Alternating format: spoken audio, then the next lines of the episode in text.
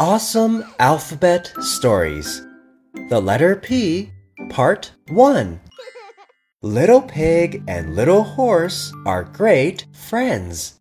Little Pig sees Little Horse's toy plane. He really wants to make one for himself. With Papa Horse's help, Little Pig makes a beautiful toy plane.